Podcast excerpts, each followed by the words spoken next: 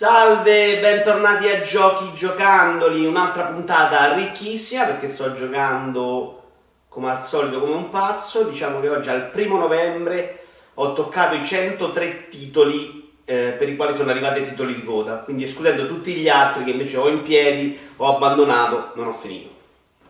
O ho solo provato.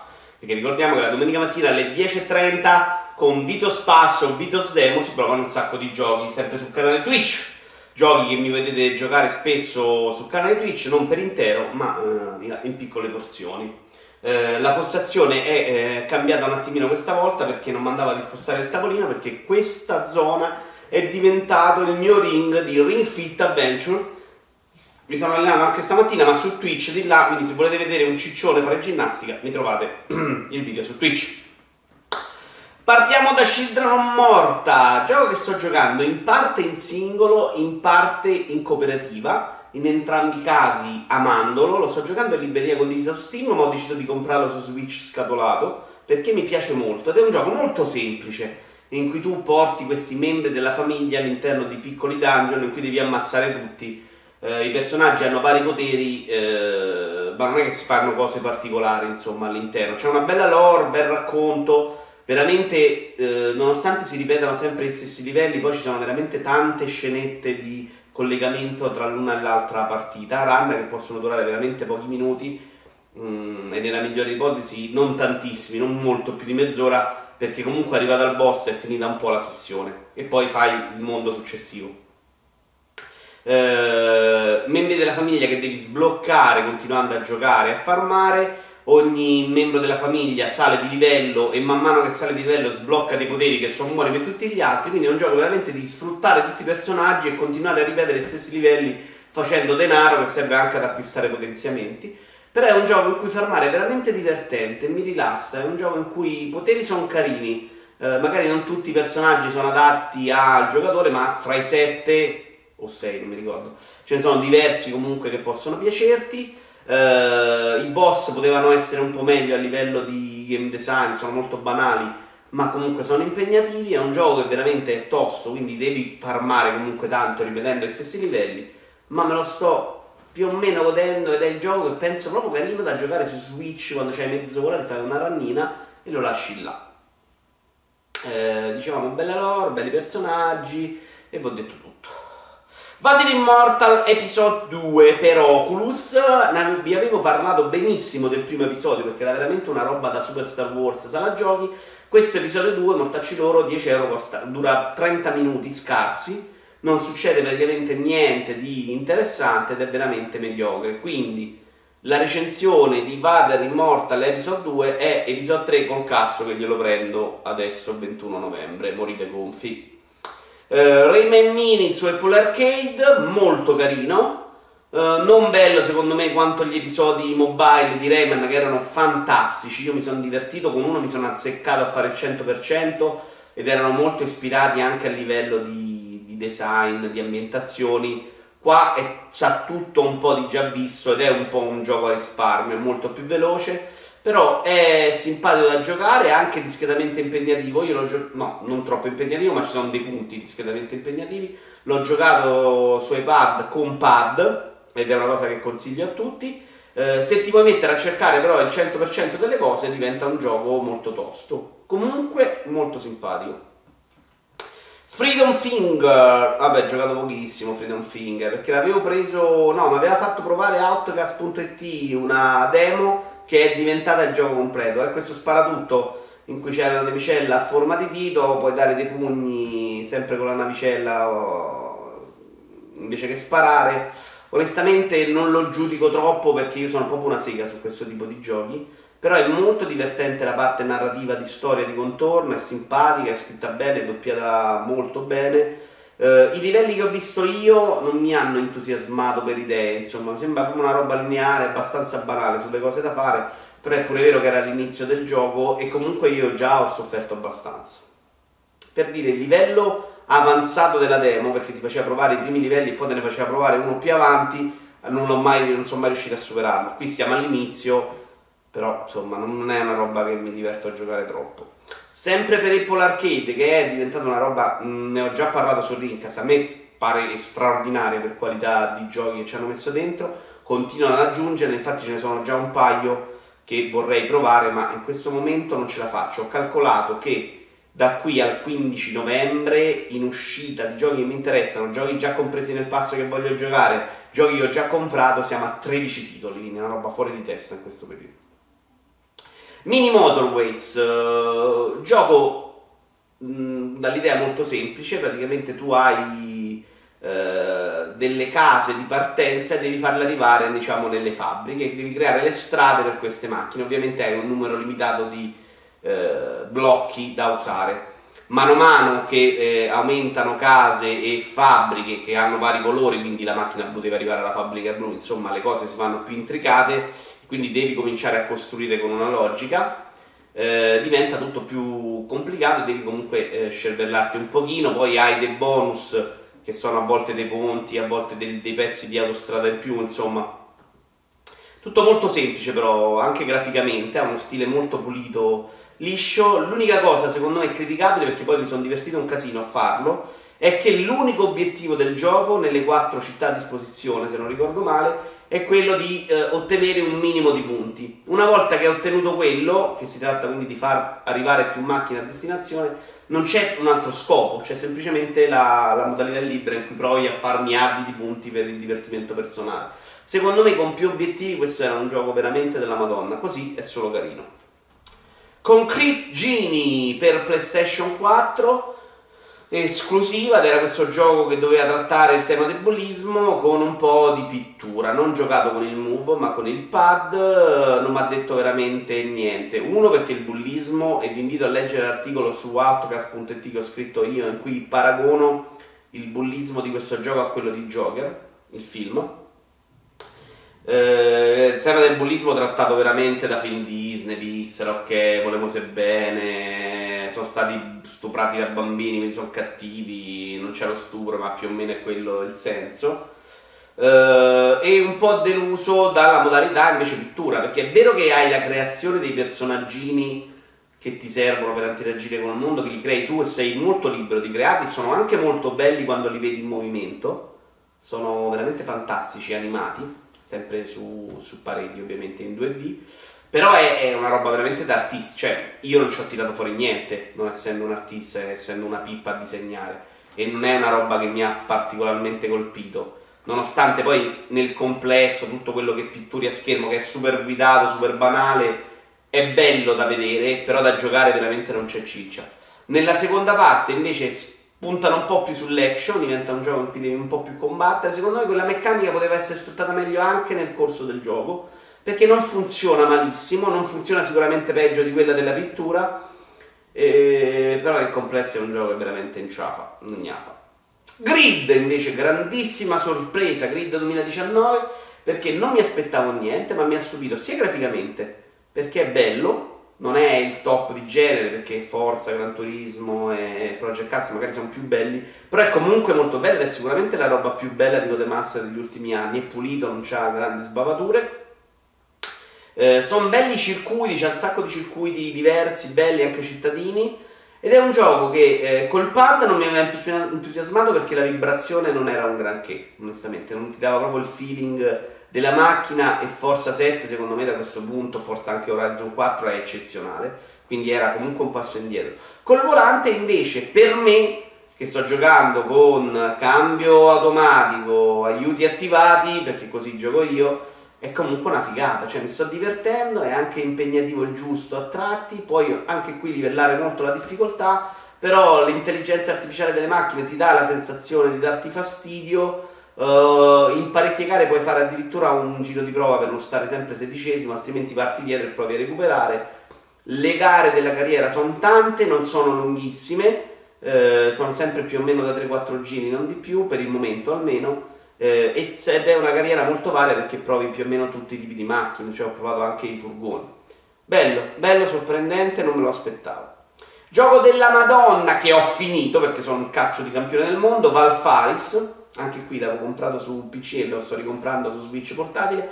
È un gioco molto impegnativo, eh, poi magari io non sono abbastanza forte, qualcuno ha detto di poterlo finire in due ore, io ci ho messo 14 e mezzo.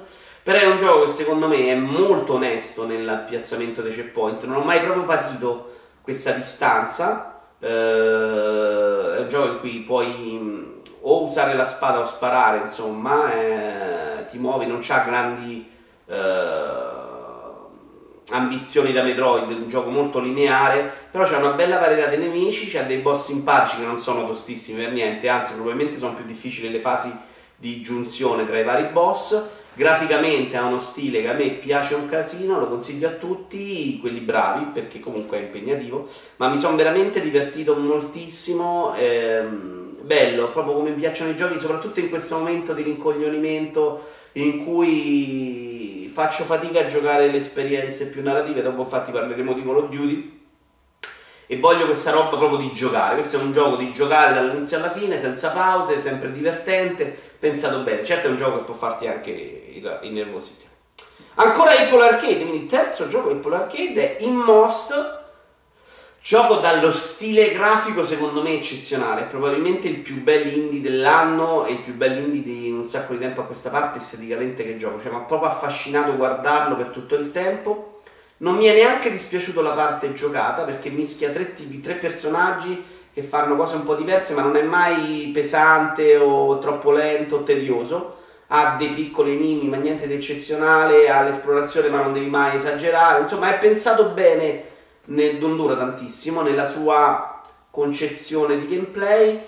Eh, parla del dolore, ma fondamentalmente della trama non ci ho capito proprio niente. Quindi, se qualcuno ha capito il most, vi prego, questa è una richiesta d'aiuto. Spiegatemi esattamente cosa è successo, perché tra i vari flashback me lo sono perso.